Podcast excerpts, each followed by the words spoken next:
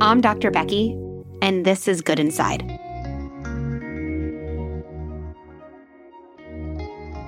I am super excited about this episode.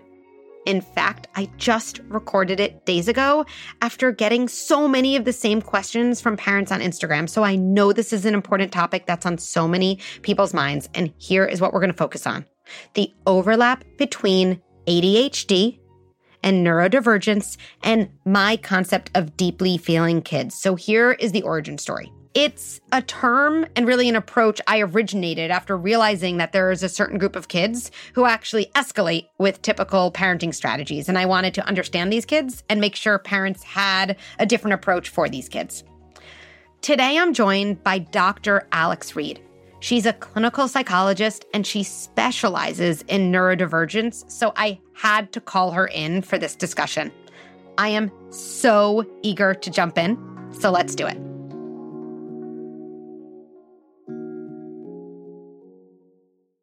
If you're anything like me, mornings can be a real struggle. Between making breakfast, prepping lunches, and making sure our kids actually brush their teeth, the last thing we have time for is a kid having a meltdown about what they're wearing. This is where Garanimals comes in. Garanimals is the original mix and match clothing brand for babies and toddlers in sizes newborn through 5T. They're easy to pair and fun to wear styles empower kids to dress themselves, boosting their self-confidence and independence. Oh, and making mornings power struggle free for us parents. That is a win-win. You can find all of their fun mix and match styles from their new spring collection in Walmart stores and on walmart.com. So here's to easier mornings, confident kids, and parents reclaiming their sanity. Here's to Garanimals. I want to make sure you have all the information for my Deeply Feeling Kid program. I've gotten so many questions from parents that essentially say, hey, my kid sounds like a deeply feeling kid. Hey, this program you do sounds exactly like the program I would need. But my kid is neurodivergent. But my kid is ADHD. So I'm just worried it won't apply or won't end up being for me. I totally understand that worry. And I know with conviction, it's going to help. Kids with ADHD and deeply feeling kids, there's so much overlap. They both are oriented towards sensory overstimulation. They both tend to shut down when they actually need help. For both kids, typical parenting strategies tend not to work. They actually escalate things and can kind of overwhelm these kids further. I can't wait for you to start the DFK workshop. I actually would bet in the first 10 minutes you say, oh my goodness, this is my kid. I finally understand what's going on. And then you'll be equipped with a set of strategies you can implement in your home right away.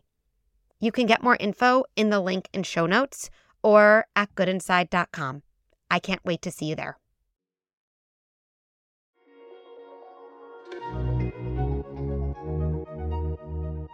Hi, Alex. So good to see you. Hey, Becky. I'm so excited to be here today. So let's start. Just introduce yourself. Tell everyone who you are, the types of things you find interesting to think about and work on, and then we'll go from there. That sounds good. Well, I'm Alex Reed. I'm a clinical psychologist, and I'm a mom of two. I work mainly with children with neurodevelopmental disorders from infancy through young adulthood. I am also a mentor and a room leader in the Good Inside community in the neurodivergent kids room that we created to help support families who fall into this group. So these are the kinds of questions I love to think about so much that I volunteer on my free time to think about these questions more in depth. And I think one of the things you're so good at is giving people clarity, relief, hope, and validation. Like, okay, yeah, there's stuff going on with my kid that I'm not making up. Like, that doesn't seem the same as some other kids.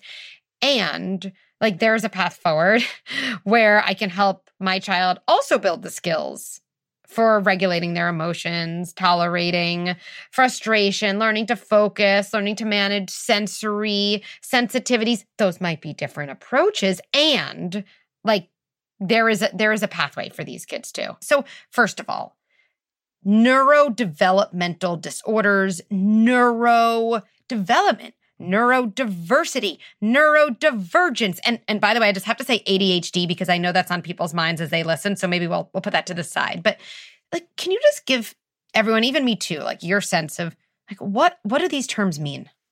Sure. Well, let's define neurodivergent. So I've come across some slightly varying degrees of this definition, but I approach this as a profile that diverges in behavior significantly across the norm, or from the norm. So most figures that I've seen out there hover around like 15% of the population falling under this umbrella, which means 85% of folks are what we would call typically functioning, which means their development overall follows a pretty predictable path. But for the remaining 15% or so, there are idiosyncrasies in development, which qualify for these mental health diagnoses that we've identified, like autism, ADHD, learning disabilities, intellectual disabilities, arguably anxiety, and mood disorders. So there's a lot here to unpack. There's a broad history of why we've come to this point, why neurodiversity is important, the role of neurodiversity in giving people voices who are otherwise marginalized. So there's a lot of history we could dig into. And so for parents listening and they're thinking, someone said my kid is neurodivergent, or they mentioned that and it seemed to resonate, what might they be seeing in their young kid that might make them think, yeah, like they might be, you know, a neurodivergent child? So it's a good question. When we talk about ADHD, for example, you need to qualify for a host of symptoms to meet criteria. And once you do, then we can understand that there are some associated features with diagnoses like that as well that overlap with a lot of the things that you talk about that we'll get into in a little bit, I'm sure. So every mental health diagnosis has a list of symptoms that you need to qualify for in order to meet criteria. And when you go to an evaluation with a developmental pediatrician or psychologist like me, they can help kind of elucidate what is clinically significant and what is just sort of a, you know, on the upper end of subclinical, for example. And with things like ADHD, associated features include things like lower frustration tolerance, irritability, mood lability, and all of those things that are very consistent with what we see in other groups as well, like DFK groups that we're going to get into. Okay, frustration tolerance. Someone says low frustration tolerance. How would you describe to someone what that is and what that could look like, you know, in life? Yeah, I think that I can get into why low frustration tolerance occurs later, I think, as well. I think it's important to understand the background. But it can manifest in kind of explosive behaviors. We can see kids raging, throwing, biting, hitting, screaming, kicking in response to a demand being placed or not getting their way or being asked to transition, host of different ways. And just to add on to that, right, because frustration, first of all, is just, it's like one of the most common feelings we have. I think even adults, right? Definitely kids. I mean, kids' whole lives is like learning things, doing things that are new, doing things that are hard, frankly, doing things they don't want to do, but they kind of have to because their parents ask them, right? So there's so much inherent frustration from I'm trying to put on my shirt for the first time by myself and I just can't get my head through the hole, to my parent asked me to come to breakfast and can't they see I'm having fun building blocks, to I don't know, I'm at a birthday party and I don't really know anyone, or I do know everyone, but I'm not comfortable, or I'm building a tower, or I'm doing a puzzle and I have that fourth piece and I just can't figure out yet where it goes. Like, I feel like all of those moments, along with so many others, I would say frustration is part of the equation. And then I want to just combine it with the word tolerance, because I do think most of us, me included, is like tolerance, like, you know, most of us don't love tolerating our frustration. Like, we're like, isn't it frustration avoidance, or is there frustration solving, or frustration no more? But I think, Alex, you and I agree, like those actually don't exist in the world. And actually, one of the things we want to help our kids build is this term, which is really a skill, frustration tolerance. Because when you can tolerate frustration, you're putting that shirt on your head and you might be able to, in some version, say to yourself, yeah, this is hard and I can kind of take a breath and keep going. Or when your parent says you have to come to the table and you don't want to, instead of maybe as an older kid saying, I hate you, you know, you might even say, Mom, I need a minute. I'm still playing, which actually is a way of regulating that frustration and expressing it in, you know, a kind of more pro-social way. Or when you're doing that puzzle, if you can tolerate frustration, you're able to keep yourself calm in the moment, Maybe you're even able to let go of that fourth piece and realize maybe this piece isn't necessary right now. I can shift gears to another piece, right? All because the frustration didn't take over your body and explode out like a volcano. And I'm sure there's lots of listeners who are like, yeah, I think that basically happens to my kid all the time, right? Of course. But instead of that, the frustration was able to be tolerated inside the body. And then that child or the adult could kind of continue feeling capable with the task. And for what it's worth, I think that's a perfect definition. And I can feel parents and their shame when we talk about these things. And I kind of want to talk about one thing with neurodivergence that is like a perfect two things are true, if there ever was one, which is that neurodivergence assumes like divergence from the norm, but it's also quite consistent across populations and over time. And so it suggests that neurodivergence, while divergent, is also likely like a quote unquote normal variation. So it's evolutionarily beneficial to have a percentage of the population with these traits, but our job is to help support these kids thrive in the environment that we have created or to change the environment when we can. Mm-hmm. So at the same time that there's nothing wrong with these, and they're in fact normal patterns of variation, they can also, in the society that we've created, come with symptoms that are very, very hard to live with and that are disruptive at best and completely depleting at worst. Because our lives, a lot of parents involve a lot of transitions, a lot of demands, right?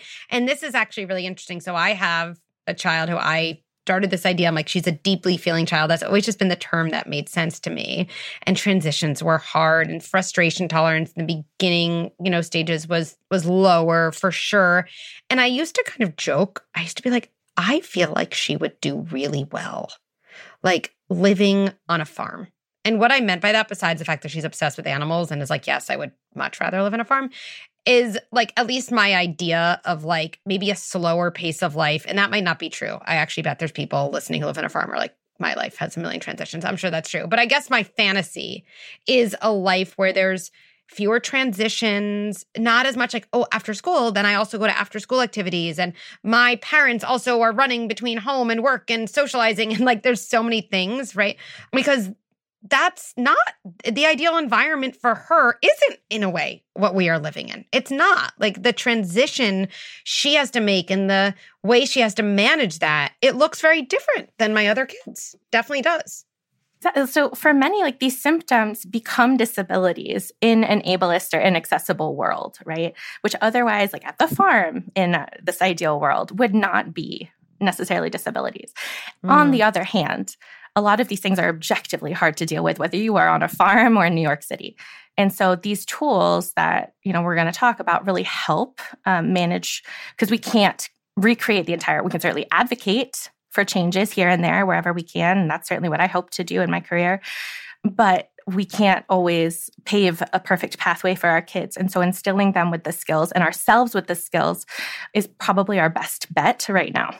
I love that pragmatic approach. And I also think, look, helping our kids, whether they're neurotypical or neurodivergent, feel capable is so important in childhood.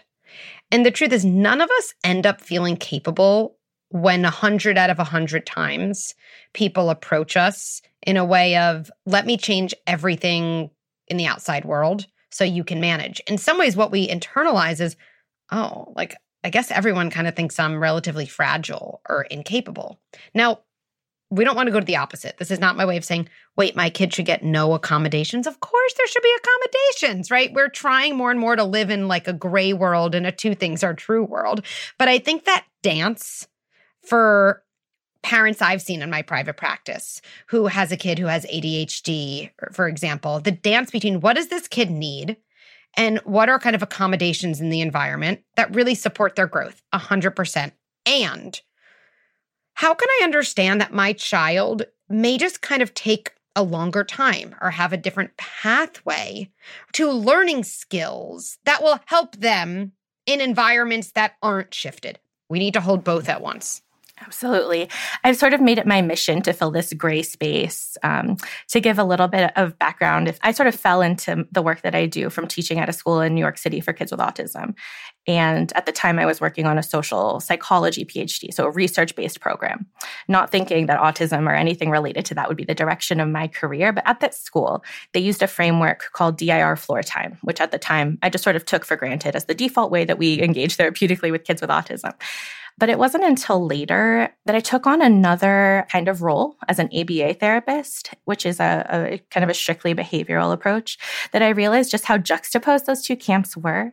And I've sort of made it my mission, like I said, ever since to fill that gray space. So pulling from the research and listening to advocates, which I think we always need to do more of, and listening to my gut, which felt very uncomfortable with some of the interventions that were offered out there. And so this is like a new framework, a new approach that's pulling from research on attachment and development and relational methods to target some of those things that you were just talking about. Okay, the next thing I want to jump into is ADHD, right? So I think for some parents listening, they might be thinking, oh, I didn't know ADHD was connected to neurodivergence. And I think a question I get from a ton of parents, okay, and actually what spurred this, conversation between me and you was this influx I was getting of questions from parents who are saying, every time you describe a deeply feeling kid, I think about my kid. I'm like, oh my goodness, is Dr. Becky watching my kid? Like, does she know my kid? This sounds exactly like my kid. I thought I had the only one. And yet you don't say ADHD for those descriptions. You say deeply feeling kid, but I know my kid has ADHD or I suspect it. How do those things connect? And can my kid with ADHD still be helped by an approach that isn't explicitly for a kid with ADHD? So let's jump into that a little bit. I love this. Okay. So I think we need to define a few terms. So we've seen so much in this topic, interest in this topic of deeply feeling kids, right? And parents are getting confused about what this means in the context of neurodevelopmental disorders. So how I see it, and of course, feel free to correct me, is that DFK is your conceptualization of what we call a subclinical child who struggles with big emotions and does not meet criteria for an explicit DSM category, maybe yet. And many kids with ND diagnoses would also benefit from the intervention since a lot of them have similar traits. I want to break that down a little bit more though. So with ADHD in particular, there are 3 different subtypes. There are lots of different criteria that we need to meet. So you go to a psychologist or your pediatrician, you talk about it further if you have concerns. But what does it look like? So the reason that we see the symptoms associated with ADHD, which can be hyperactivity and impulsivity or inattention, kind of the kids who zone out, all this is because the part of the brain that controls the ability to plan, to organize, to override impulses is impaired. But that same part of the brain is also in control of emotion regulation. So the prefrontal cortex is sort of famous for not coming online until our mid-20s. I feel like a lot of us have heard about that. But the truth is, with a lot of these conditions, the prefrontal cortex is significantly impaired above and beyond that. But there is hope. So we know that the interventions that we can implement to help develop the skills that are lagging as a result of this perfect storm exist. Okay, they're out there. And I think it is here that the DFK overlap is relevant because in my understanding of this category, the low frustration tolerance that we talked about, the irritability, the mood ups and downs are core features of both DFKs and other diagnoses as well. And the interventions that help with these kids who don't meet criteria for anything but still have those symptoms would also help the kids who definitely do have diagnoses. Okay, I just want to slow down and break that down because there's so many different things we're talking about that really, really matter. So number one is the term subclinical, just to explain that for everyone. That's a way of saying a kid's kind of behavior or their symptoms or their struggles do not meet criteria for a certain DSM diagnosis. For example, ADHD is a DSM diagnosis. Just so everyone knows, that doesn't mean you're making things up. Like, if you know your kid is struggling, they're struggling, that's real, whether it's, quote, subclinical or clinical. Okay. The other thing I want to say that Alex just said, I just kind of want to mirror it back, is so many of the core features with kind of ADHD are really the exact same features that kids who at least I describe as deeply feeling kids have. Now, to be clear, that doesn't mean all DFKs have ADHD.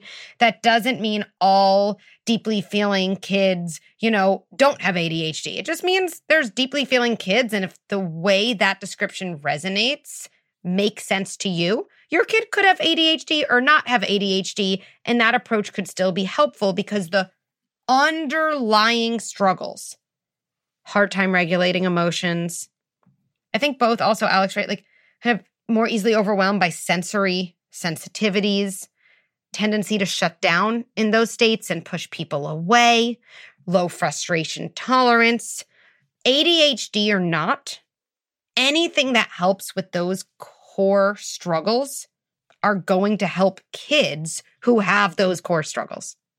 I completely agree. And I think it's important to differentiate that the low frustration tolerance, irritability, all that are associated features, right? They're they're side dishes to the diagnoses, but they do not make up the diagnosis of ADHD. ADHD has a lot of other sort of bullet points that we need to tackle before we get to frustration tolerance. Difficulty with frustration tolerance or mood lability are not in and of themselves enough to meet criteria, right? So you could have all those things, but you still need a host of other symptoms in order to meet criteria for a diagnosis in the DSM, which is, I don't think we clarified, but the manual that we use to diagnose all of these things.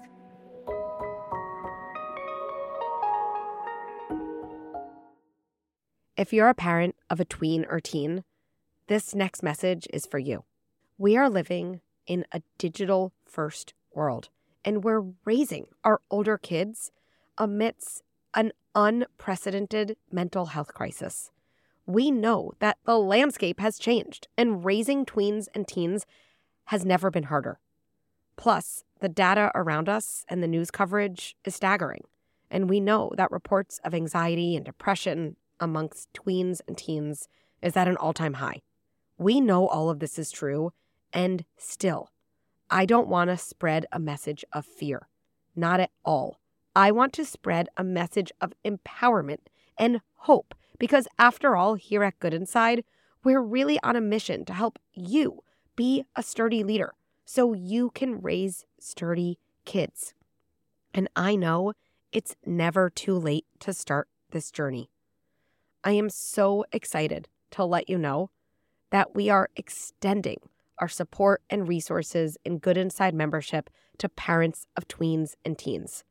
From how to navigate phones and social media to how to support your teen through insecurity and anxiety, we equip parents with exactly what they need to help their teens successfully navigate through this turbulent world. Good Inside membership is now supporting parents of kids ages 0 through 18. And what will you get? You'll have access to a digital, searchable library of short videos, scripts, and workshops for every single in-the-moment problem and struggle you might be facing. You get access to a safe, private, away from social media community monitored by trained Good Inside coaches. You also have access to ongoing support groups with other parents led by Good Inside coaches to talk about the unique struggles of the teenage years. It's all available at goodinside.com. I can't wait to see you inside.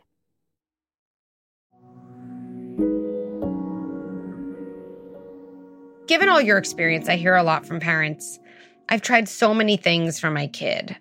And because my kid is neurodivergent, because my kid has ADHD, these other parenting approaches or strategies or courses or one-on-one sessions, whatever they are, books, they simply haven't helped. So I'd love to hear your experience and kind of validate that tendency, but then also, help parents understand why might that not have been a good fit, how to think about going forward. Because obviously these kids, they're struggling. They really need our help. And then we need help getting the help so they can get the help. 100% follow. So are these interventions or any interventions going to cure autism or ADHD? They are not. Is that even the goal? For some parents or NDK folks themselves, it would be unfathomable. Separating the diagnosis from the self is neither a possibility nor a desire. For other parents, a diagnosis is devastating because of the severity of the behavior or the stigma or the combination. And these are all valid experiences.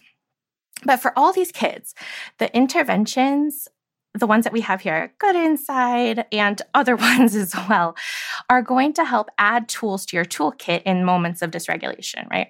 So it's not always possible to say which particular intervention in the library is going to be the right fit for your child. It will take some trial and error, and that space, the learning space, if you will, is a safe place to be and grow for you and them, but it's also extremely frustrating and confidence busting and exhausting, and all that is also valid.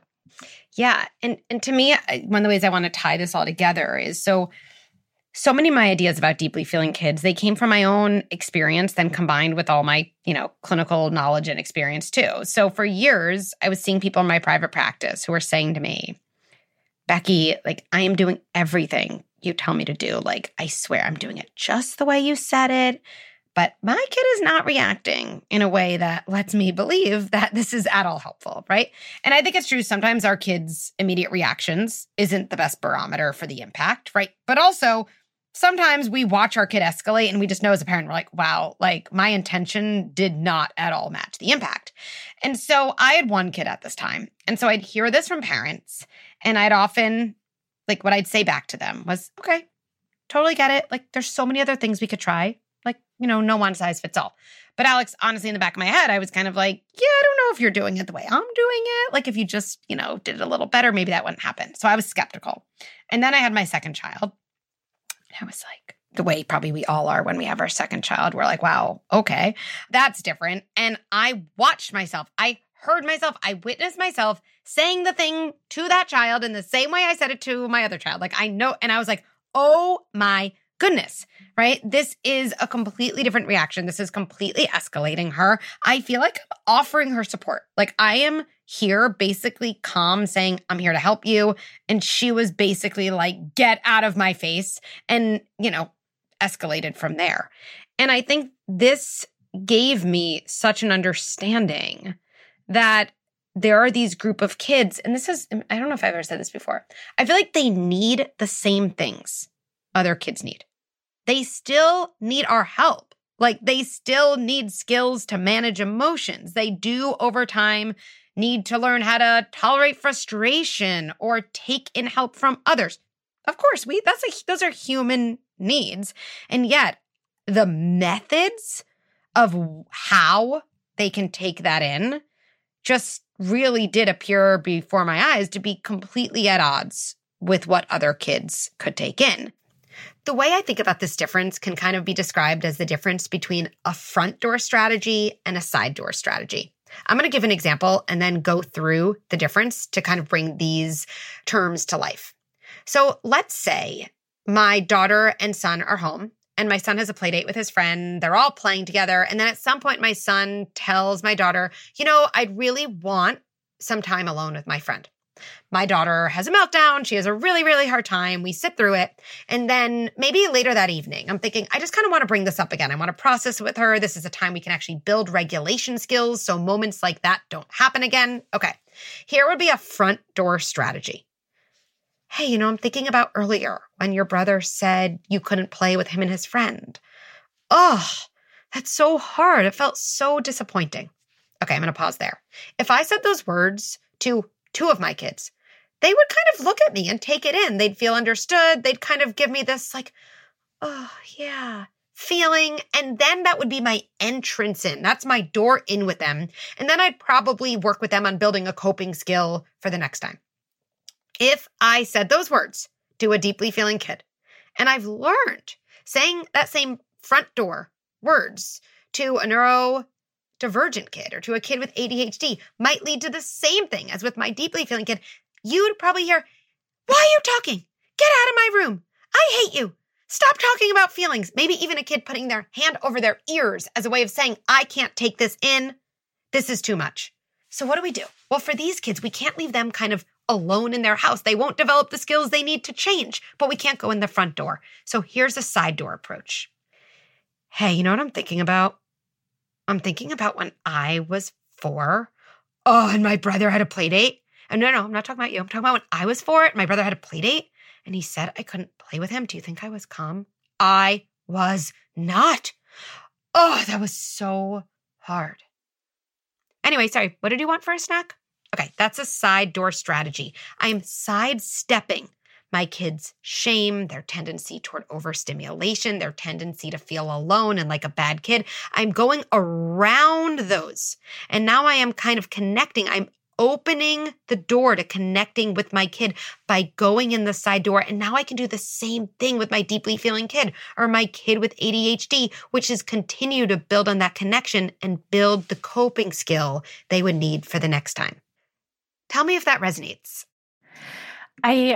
Everything I agree with, hands down. And I think a lot of these kids do need a different strategy. I just think that one of the strategies that common psychology practice tends to ignore is focusing on ourselves, like grounding ourselves, being sturdy, approaching with warmth and firmness, channeling the mantras of this not being an emergency. And all of those things are sort of precursors to showing up in the space ready to support the child in front of us. Yes. I think that's like a step that we just jump over when we like go to timeout or when we punish or when we reward. We just kind of forget the impact that parents have. And that's kind of one of the core features at Good Inside too, is figuring out, you know, where you are in your emotional space too.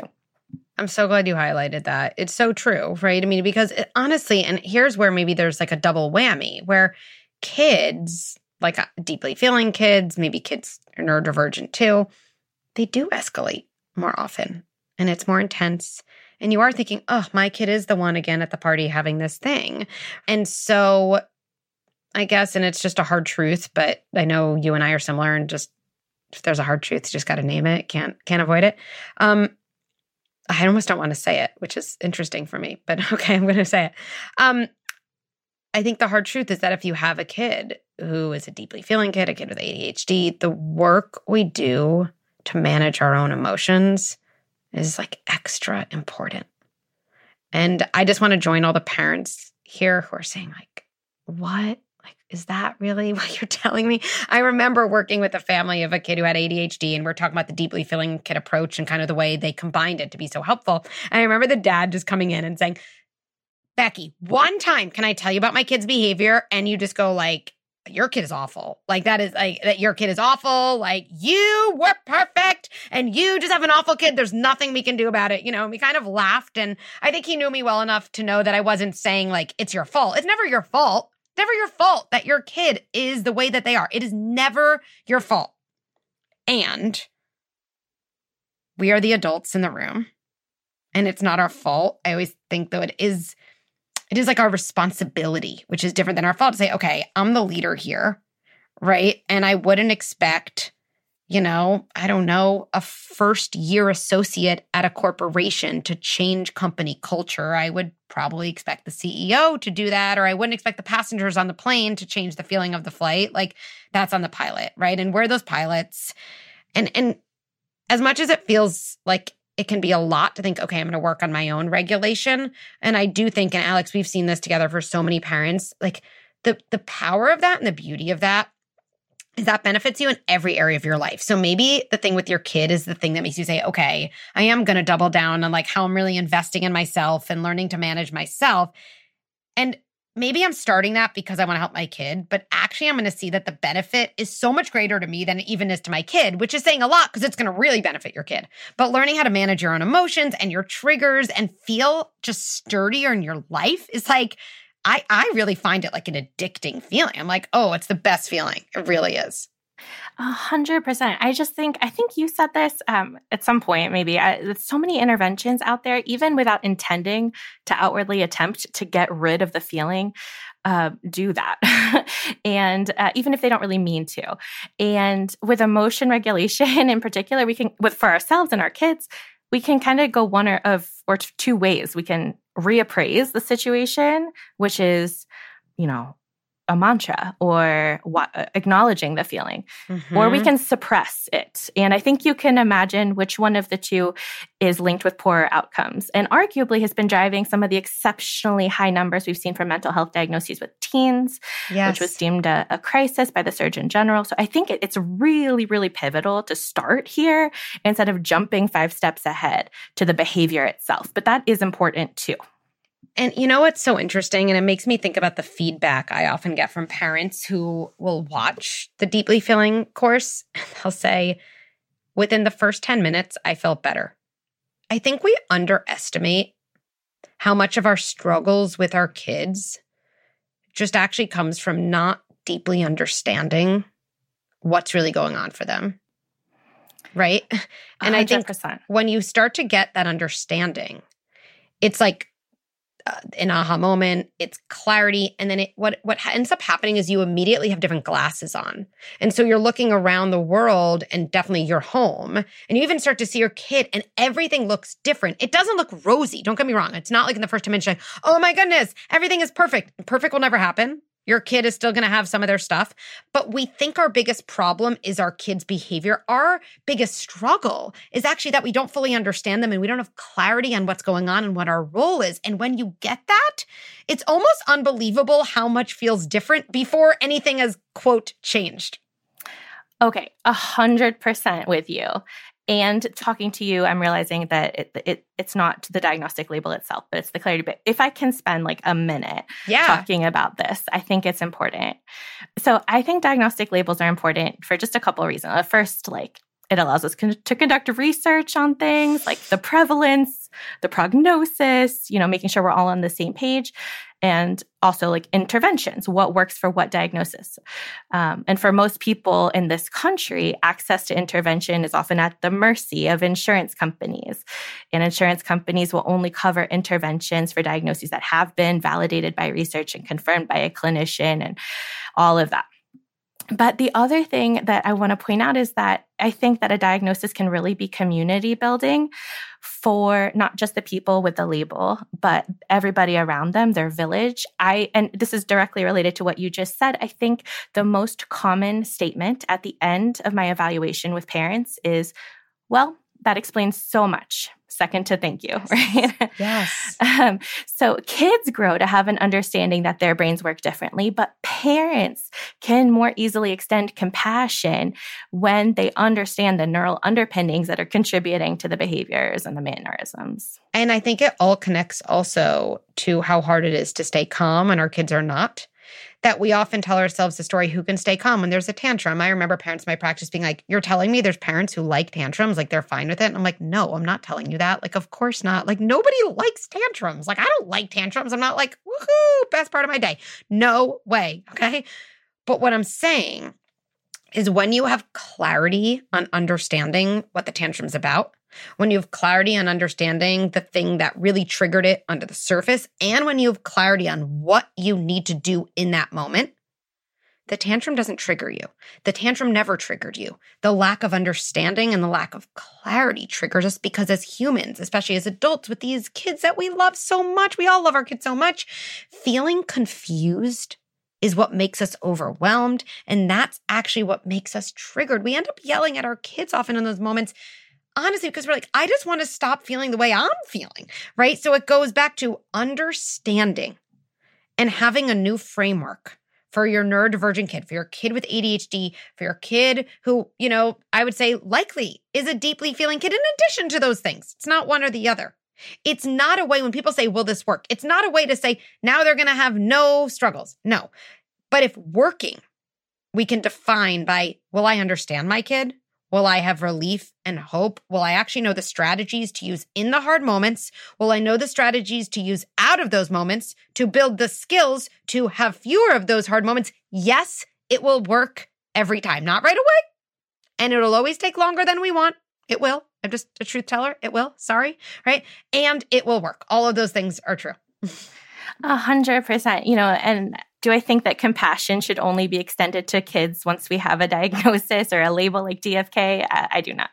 But I think that this work with DFK is bringing to light that maybe we should be extending the same consideration to every child and arguably that every child and everyone is good inside. And let's like proceed from that platform, right? Yes. Yes. Any final thoughts, Alex? And you are just such an important person in this field. I feel like you are putting forward so many important ideas and helping parents who have kids who are neurodivergent, who do have ADHD, who are struggling these ways and helping them get access to the approach they need to like feel better themselves and actually help their kids short-term and long-term. And that's just amazing. So thank you. Thanks, Becky. I think final thoughts, if parents are ever concerned that their kids might meet criteria for a diagnostic condition, to talk to their pediatrician and get an evaluation underway. And if they don't meet criteria, it doesn't mean that the struggles are not there and that there are tools out there like this one that can help. It's not going to make everything go away, but think of them as tools to use in your toolkit when things get hard. So I hope that's helpful. Alex, thank you so much. Thank you, Becky. It was such a pleasure.